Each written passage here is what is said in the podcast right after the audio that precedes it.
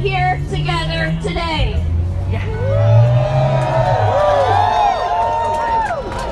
We are here today because we know it is important to show up when it matters.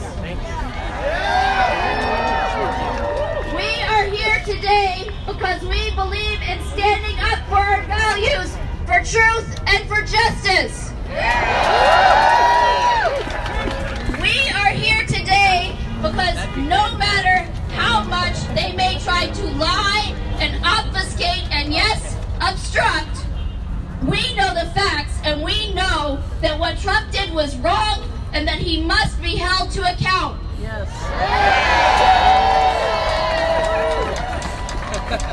We are here today because the truth is that Donald Trump pressured a foreign government to interfere in our elections and then he tried to cover it up.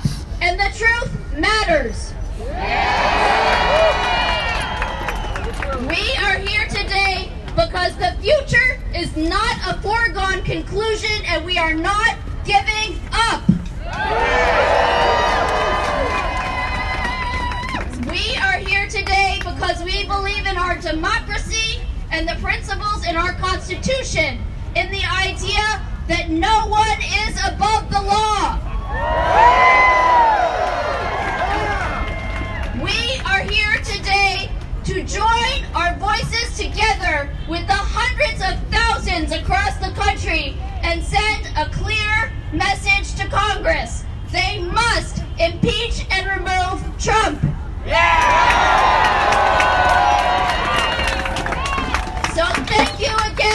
for being here today, and I'm honored to introduce the Reverend Chuck Currie.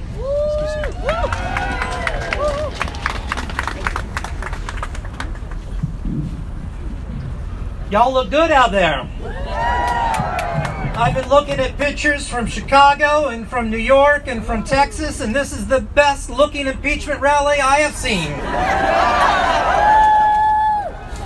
Scripture tells us that when the righteous thrive, the people rejoice, but when the wicked rule, the people groan.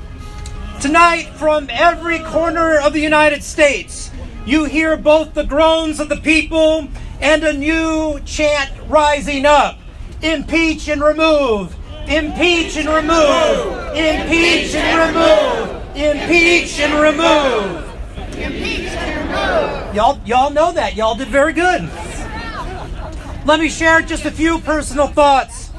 If you believe that all people of faith support Donald Trump, you might be excused. Voices like Franklin Graham and Jerry Falwell, y'all, y'all can boo them, all right. They get lifted up by too many in the media as if they alone represent faith. But that is simply not true. What they represent is a white supremacist ideology that has supplanted the gospel of Jesus for the gospel of Trump.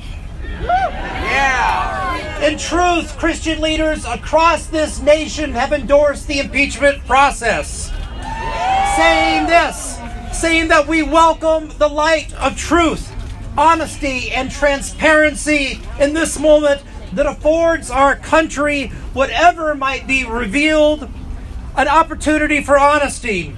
We call for open inquiry that shines light on this administration's dealings behind closed doors and petition people of faith and integrity to join us in calling forth this light. If you if you are a person of faith, I invite you to join thousands of others at Faith and Light, excuse me, faithandpubliclife.org, where you can sign a petition demanding that President Trump be held accountable. Now, let's talk about some of the important facts. The U.S. House has held an open process, no matter what the president tries to spin this as. The rules of the impeachment were the same rules designed by the GOP to impeach Bill Clinton in 1998. They wrote the rules. Donald Trump has simply refused to participate in the process and work to obstruct the search for truth. Even Richard Nixon showed more respect for the United States Constitution. That's right. The impeachment of Donald Trump is a moral import imperative. It is a constitutional imperative. Yeah! Our democracy has been diminished by Donald Trump's crimes. For the nation's soul to be repaired, the president must be held accountable and removed from office. Yeah! Then, then we must go about the work of developing a path to reconcile the people of this nation, to bring us together again. It is incumbent on all of us to reach out to our members of Congress, but also to friends and families in other states who have members of the House and the Senate who are yet undecided. Talk with your friends, talk with your family, explain to them why this is so important and why any politician, regardless of party, if they break the law, if they bend the Constitution, they must be held accountable for their crimes.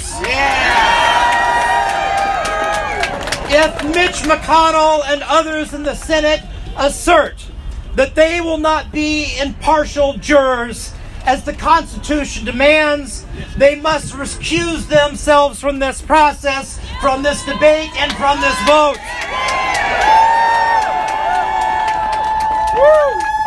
Like all of you, I love this country. I love the United States for the progress that we have made over 200 years and for the willingness of people like you and so many others who try and step back and say that we have more progress yet to make. I love this country because so many have stood up for the last several years to demand that we live out our lives and this nation's ideals in our highest possible way and not to be torn apart by fear.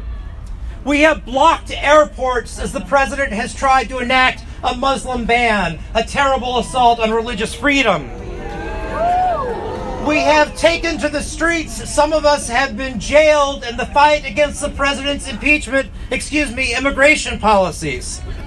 We have asserted that black lives do matter and that anti Semitism should never, should never come from the office of the President of the United States. Our young people, our young people have walked out of classrooms to protest gun violence and demand a future free from the impact of climate change. We live, we live in a moment of history that demands sacrifice from all of us. Today we answer that call yet again. This is not just about Donald Trump and his crimes. Today it's about the future of democracy. Is it about the right to be free and to have fair elections? And so and so I say to all of you what the prophet Amos said so many generations ago. Let justice roll down like waters and righteousness like an ever flowing stream. God bless you all, and God bless the United States of America. Thank you.